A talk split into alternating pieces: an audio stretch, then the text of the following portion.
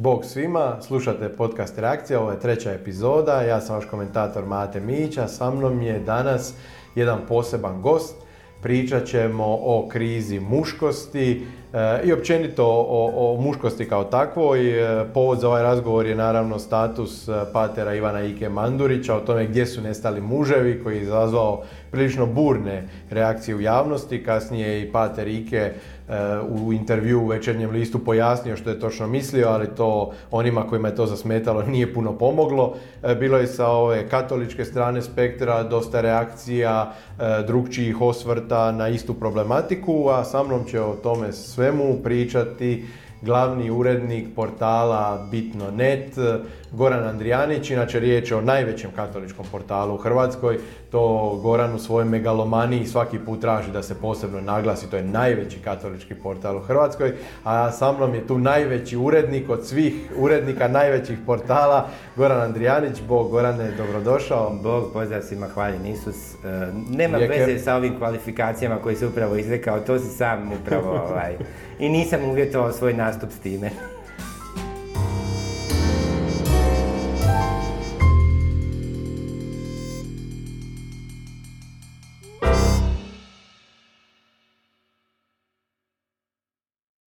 Ima li krize muškosti i kako se ona manifestira u društvu? Je li to neki bauk koji se stalno spominje, e, e, nekakva babaroga koju smo smislili, e, puno se o njoj, puno se o tome priča, znamo i da je Jordan Peterson praktički cijelu karijeru sagradio na tome, na, na tom gubitku identiteta kod mladih muškaraca na zapadu.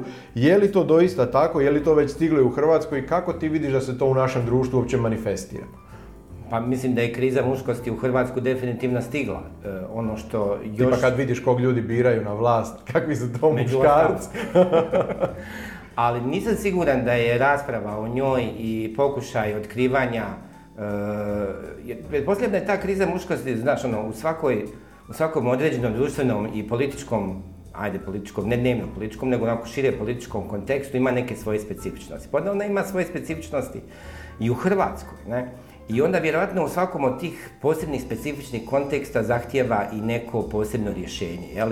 I što ne Ali znači... zašto, zašto je meni tu čudno? Ja imam osjećaj da svi traže nekakvo univerzalno rješenje i da imaju pojam nekakve univerzalne muškosti. Jer kad pričamo o krizi muškosti, svak to projicira na onako kako on gleda muškost. Znači, kako, kako ti gledaš na uopće ulogu muškarca u društvu, u obitelji katoličkog muža, katoličkog muškarca i gdje vidiš tu krizu kod, kod uh, katolika, muških katolika u Hrvatskoj? Uh, znači, ovo što sam ti htio, sam htio reći, znači, uh, ta univerzalna mi ne možemo reći da ona ne postoji, znači, u stanovitoj mjeri. Znači, biti muškarac jednako je svugdje, znači, uh, muškarac, muškost u onim svojim najtemeljnijim karakteristikama. Što proizlaze iz bioloških datosti. I, I, biološki, pa ako baš hoćeš i ontoloških, znači, ona je svugdje ista, ali, ali svaka društvena sredina ima neke svoje specifične probleme koje onda tu muškost napada na ovaj ili na onaj način.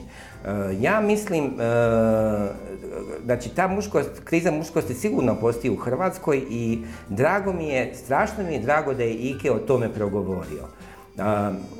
Možda je to, možda je, znači progovorio je, ja mislim da je on kao prije svega progovorio na jedan namjerno provokativan način on, on voli naprosto pisati stvari na takav način da jednostavno pokreće duhove, da pokreće ono, znaš, no, tu nekakvu ustajal žabokrećinu i, i, i vrlo često u tome uspjeva. Možda se nekad u temu i zaleti, ovaj, ali, ali ja mislim da je, da je, da je korist koju, koju je napravio i ovaj put ne, neizmjerno veća od nekakve štete, koji zapravo nije niti bilo. Svakako je korist za kamp na Kupresu velika, jer vratit će se, vratit će se Ivan s tisuću momaka, ako ne iz dvije tisuće. U PR smislu tomu je bio, ono, ne znam, jednoga dana će analizirati taj potez na marketičkim fakultetima. Dolje do stoca će sve biti puno mladih muškaraca koji će kositi travu.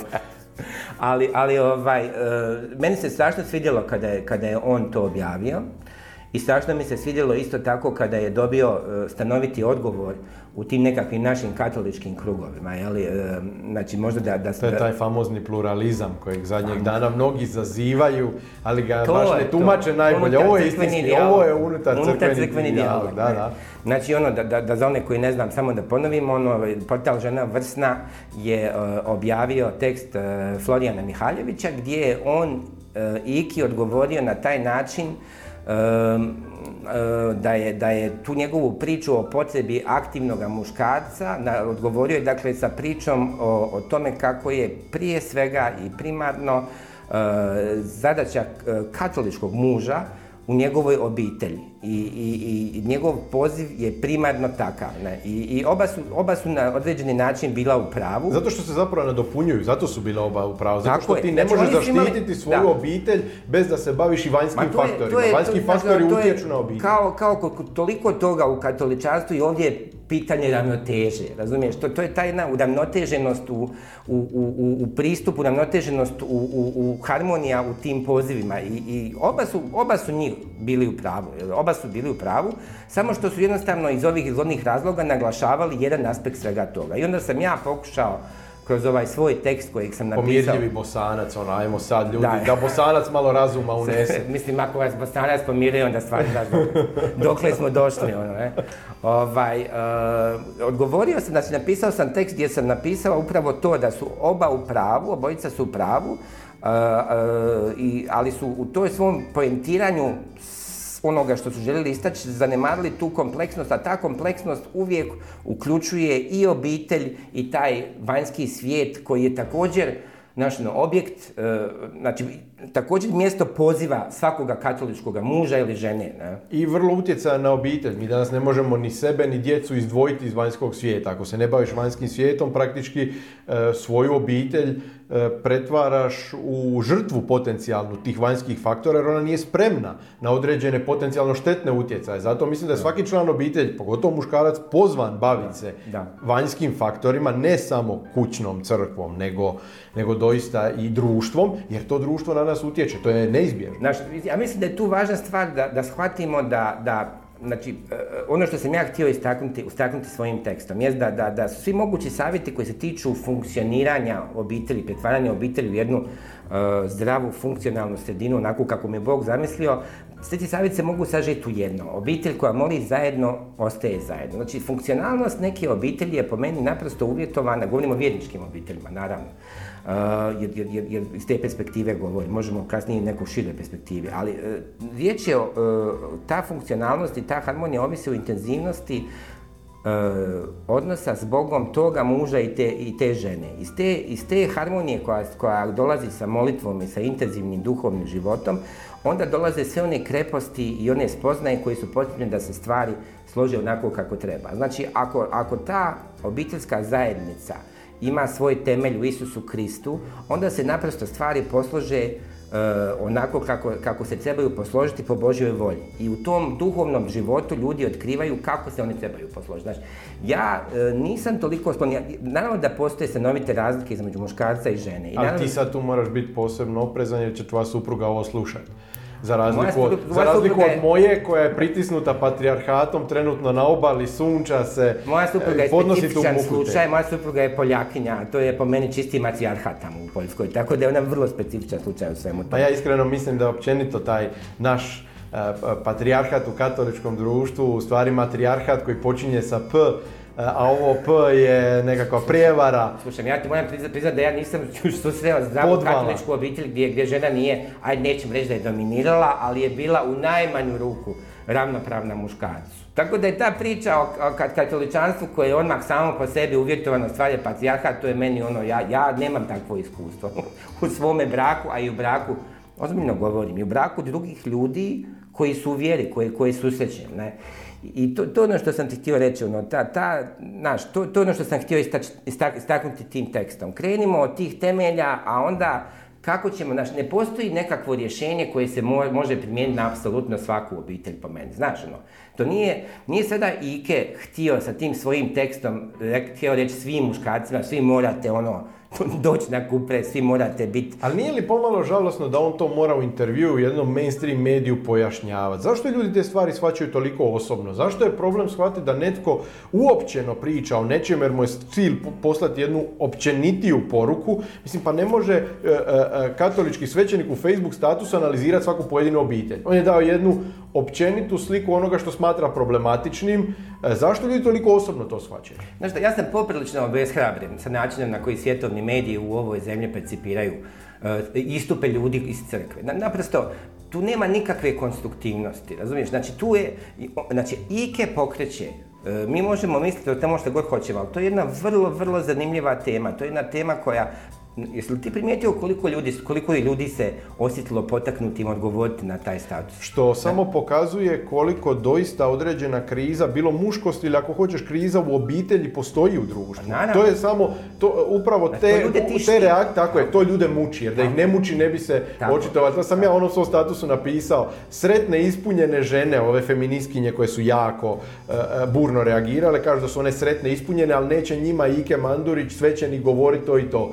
Sretna ispunjena žena ne piše 50 komentara na status nekog svećenika, još nije ni vjernica, znači boli ju briga što on Da, govori. da, da. E, tu u društvu postoji određena frustracija Da. e, i, i mislim da smo mi tu u savršenoj sinkronizaciji sa Zapadom i zato je Jordan Peterson tako dobro se nametnuo jer je otvorio to jedno pitanje koje očito postoji da u našoj zapadnoj kršćanskoj kulturi koje smo mi dio, očito se muškost kroz godine od seksualne revolucije pa dalje redefiniralo u nešto što je danas neprepoznatljivo i što mnogi muškarci se s tim ne mogu identificirati. A kako onaj stari muški identitet o kojem djelomično progovara Ike u svom statusu, onaj, ajmo reći, tradicionalniji, e, e, proglašen ne- e, nepoželjnim, potpuno nepodobnim, jako puno mladih ljudi se našlo negdje između. Stari identitet je odbačen kao loš, Novi identitet jednostavno nije u sinkronizaciji s onim što jesu. On je isto poli- određeni politički konstrukt, on je nametnut i sad ti mladi ljudi lutaju i zato ja sam siguran da će taj kamp i slični kampovi biti hit. Ma novi, novi identitet kao prvo, ja ne znam šta je, mislim da on je toliko amorfan i fluidan, mislim on očito, on očito, ali ne samo muškarce, nego i žene. E, trebaš primijetiti jednu stvar, Jordan Peterson, da, e, to nema sumnje, njegova, e, najveći postotku njegova publika jesu muškarci, ali on uporno insistira na tome da on ne piše samo za muškarce. On nije, znači, taj problem muškosti ujedno je i problem e, e, ne- neispunjene frustrirane ženskosti. Jer ako ti nemaš muškarce koji e, su zadovoljni sami sa sobom, neće, biti, neće moći niti biti zadovoljni, neće moći pružiti, e, znaš, biti, e, ispuniti tu ženu sa, sa radošću sa zadovoljstvom. Znači, to je, to je jedan univerzalan sveopći problem. Tako je. Ali pazi, znači sad Ike kreće u jedan takav status, e, m, načima tu jednu temu i umjesto da se o tome sada raspravlja, umjesto o tome, znaš, da, se, da, da, da ovi na- da- ti svjetovni mediji to prihvate, oni to potpuno okreću na opačke, stavljaju mu u usta stvari koje nije rekao, razumiješ, traže od njega pojašnjenja, pišu uvredljive kolumne, tamo se pisalo, ne znam više, ko mislim da je Dežulović napisao nešto kao naš gay kamp na Kupresu i takve, gdje će tamo biti samo muškarci i tak, slične gluposti, ne. I tu se opet propušta jedna prigoda da se progovori o važnim stvarima koji su bile pokrenute na zanimljiv način. Znaš, i onda ti to više, znaš, no, postaviš pitanje, pa čemu? Znaš, sad Zato šta što, zato, što, zato što ako želiš danas u društvu pokrenuti neke e, rasprave o zanimljivim temama, o, pita- o- o temama koje očito tište društvo, moraš se u startu ispričati svima koji su to možda krivo protumačili, moraš se u startu ograditi od svega. E, I na takav način se rasprava ne pokreće. Da Ike Mandurić se ogradio od svega od čega se traži od njega da se ogradi, da je stavio sto isprika, disklejmera, to nikoga ne bi taklo u žicu. Bit pokretanja e, e, rasprava o bitnim društvenim temama je da se ljudi osjete, možda čak i prozvanima, da o- odluče reagirati na to što su čuli i dati neki svoj doprinos raspravi. Kakva je to rasprava u kojoj ti u startu navedeš tisuću ograda i nikog to ne dotakne, svi se pogube u tim pustim isprikama. Tako da je ovo zapravo bio jedini način na koji pokrenu takvu raspravu. Isto je tako ona mogla doći iz drugog kampa, ovog feminističkog, ali opet nije mogla doći uz puko e, e, e, verbalno uvažavanje, širenje ljubavi i blagosti, jer onda to nitko ne bi doživio e, kao nešto na što se treba A reagirati. politički korektan govor je potpuno sterilan naprosto. Da, Dakle, uništio je uopće diskurs. Znaš, ne, ne- nemaš više, mislim, znaš, no, da, da, da ti u, u, u, u- tim nastojanjima da kažeš nešto važno i a, da paziš da ne uvrijediš ovog, ne uvrijediš, ništa nećeš reći, ne. Tako da ja, jako mi se sviđa kako je to, to Ike istupio, a jako mi se sviđa i, i taj njegov odgovor, e, odgovor ovoga Florijana i ovaj moj tekst koji je, i on mi se isto sviđa. Da, baš sam ti reći, ono, Ne, hoću reći da je imaš bilo- visoko mišljenje o sebi, to je Ne, ne, dobro. ma To ne, muškarac ne. treba imati, on mora biti ja sam hrabar, pravi- agilan. Ja sam prava, pravi muškarac. Pa zato Ne si, ići- zato s ne tobom pričam, kupres. zato s tobom pričamo o ovoj važnoj temi, zato ti ideš u Poljsku, a ne na kupres. Čemu lažna skromnost? Ali ovaj, Ne, ozbiljno. Znači, tu, tu se povela vrlo zanimljiva unutar crkvena rasprava. Znaš, jer, jer i unutar naših krugova zapravo se pokušava e, definirati iznova šta je to zapravo taj katolički muž. e, Znaš, ja, je- koje, su, koje su to njegova, njegove njegove osobine, njegove vrline na kojima treba inzistirati, krijeposti, znaš, koje, koje bi ga trebale E, najviše... ali vidiš, sad si po meni rekao jednu ključnu stvar koja često nije u fokusu, a to je da se mi ne bavimo time kako osoba, bilo muškarac ili žena, da bi, da bi, da bi živjelo ispunjenim životom, ako hoćeš i sakramentalnim životom, kakve mora imati ljudske osobine, kreposti, vrline, mi se bavimo koje radnje. Vrlo često e, se e, svedemo to na nekakav utilitarizam, E, što je meni vrlo zanimljivo, uvijek se, uvijek tražimo nekakve šablonske radnje koje se trebaju poduzeti, a ne koje vrline kao ljudi trebamo imati. Jer se onda te vrline mogu manifestirati na različite načine. Ti možeš biti hrabar muškarac i u boju, ali i u odgoju djeteta. Tako. Možeš biti hrabar i u vrtu i na bojnom Bravo. polju i u poslu Bravo. i u, u- u, recimo radu u, u, u- u nekakvoj udruzi, katoličkoj udruzi, humanitarnoj udruzi, nebitno.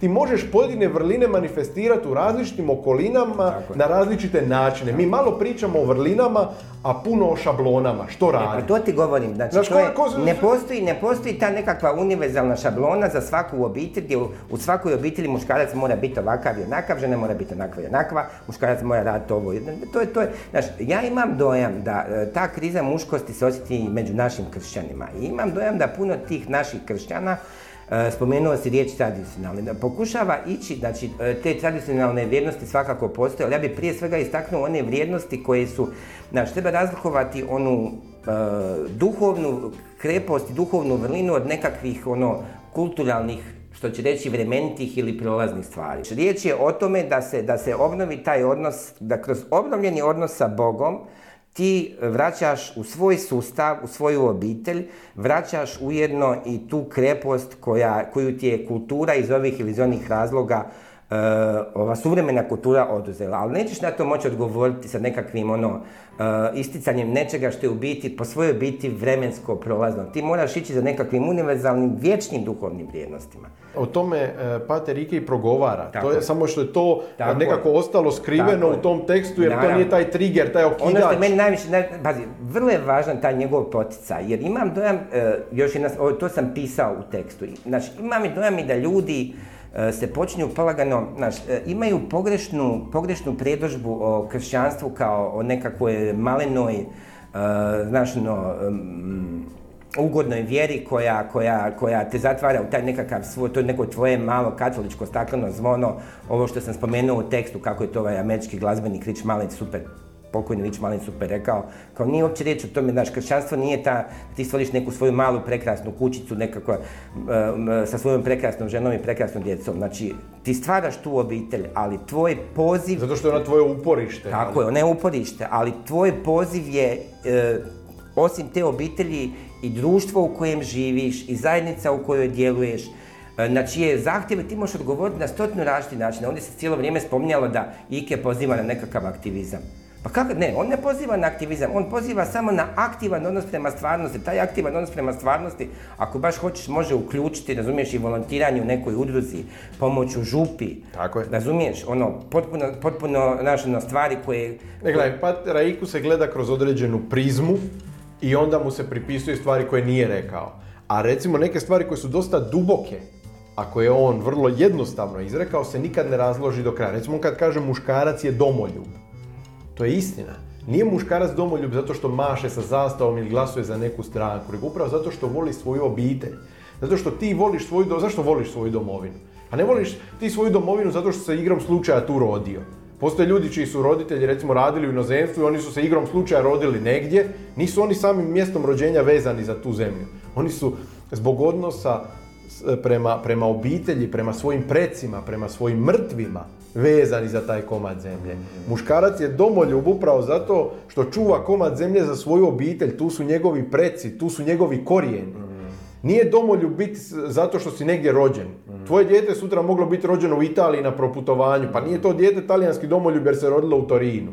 To je jednostavno, bi, bi smiješno tako nešto tvrditi. Odnos prema domovini je odnos prema samome sebi, prema obitelji, korijenima i Bogu. Ta riječ domoljublje je toliko profanirana, toliko banal, ali namjerno je banalizirana kod nas, namjerno je napadana, namjerno je obezvrijeđena. I tu, A, to i ono što Ike radi, jedna od dobrih stvari koju on radi, jeste što on ljudima vraća, vraća, e, e, e, znači vraća e, ljudima svijest o značenju te riječi, o istinskom značenju te riječi koja, a istinsko značenje te riječi nije povezano ni sa kakvim šovinizmom, ni sa kakvim uskogrudnim nacionalizmom, ni sa kakvom... Ni sa Niti kakvom- isključuje žene, niti isključuje nevjernike, niti bilo koga znači, isključuje. Nego, nego je, nego je u, no, u samoj biti e, kršćanskog poziva, u samoj biti kršćanske ljubavi prema bližnjemu, prema obitelji, prema zajednici, društvu u kojem živiš, koji ti je Bog dao. Ali nevjerojatno je koliko, koliko se sve ono što je kod, u tom statusu bilo duboko, ako hoćeš čak i više značno, čemu se, e, s čime se može polemizirati, polemika je izostala. Sve se svelo u nekakav obrazac.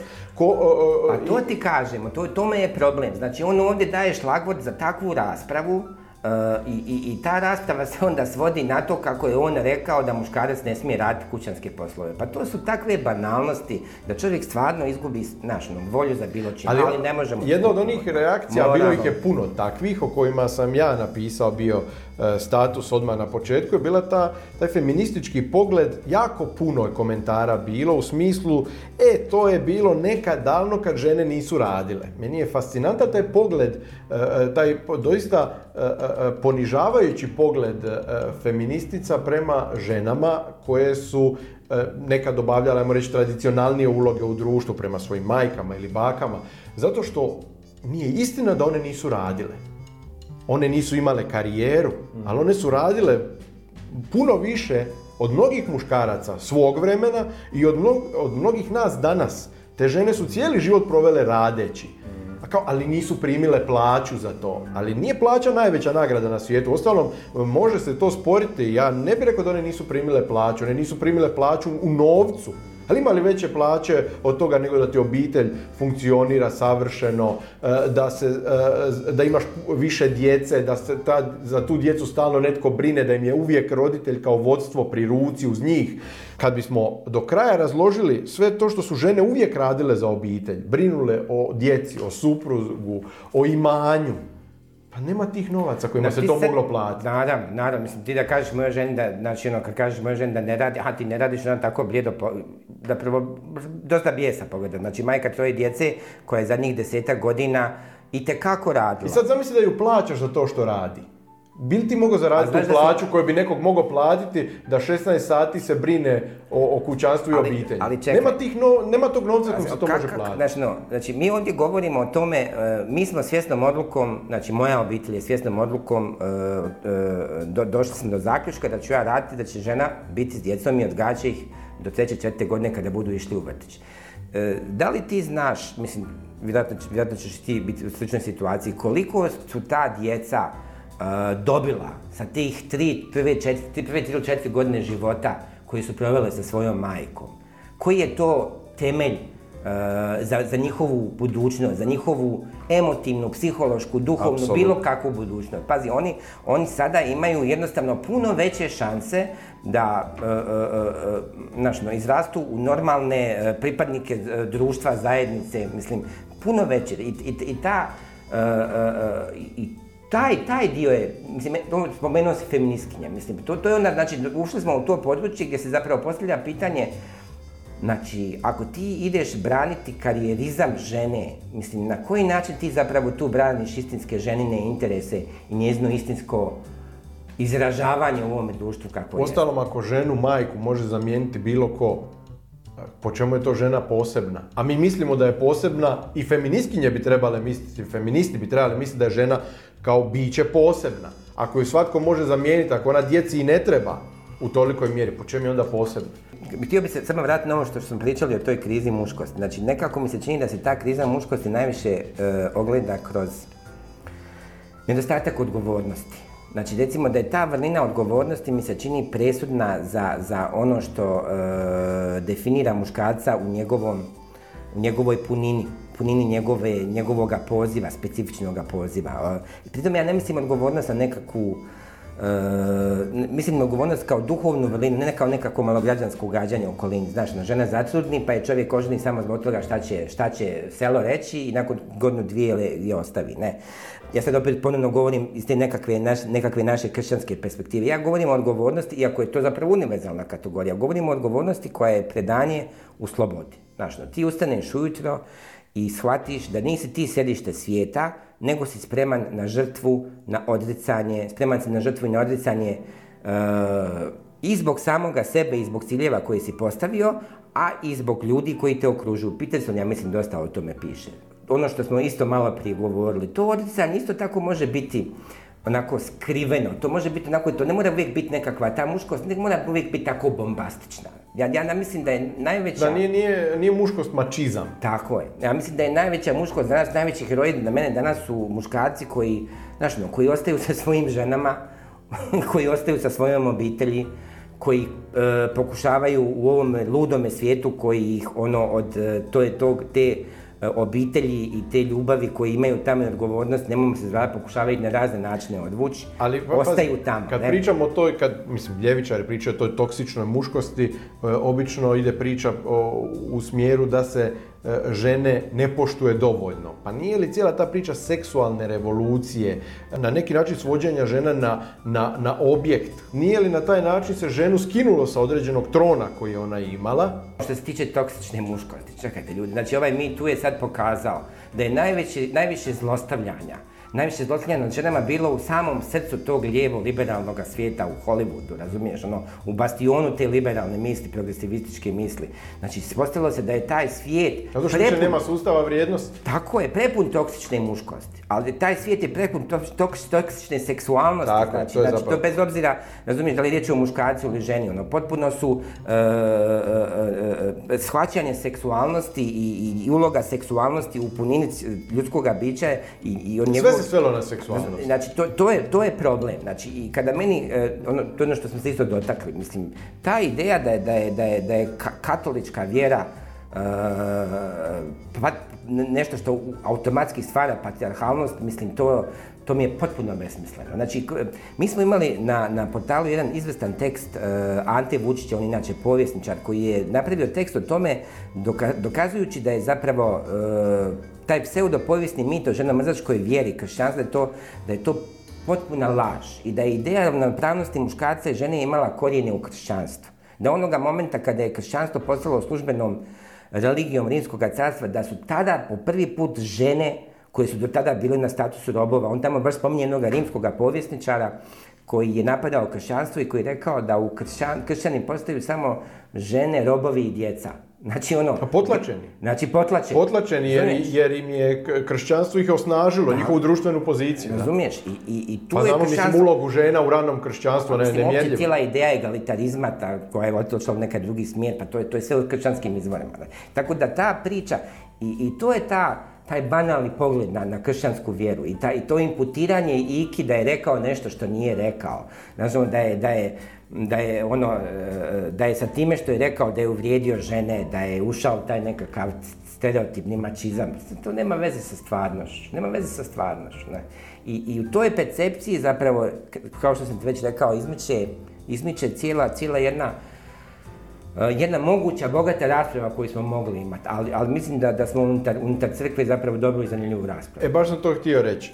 Misliš li da postoje još neke teme koje bi mogle na ovaj način zaintrigirati tu našu katoličku zajednicu.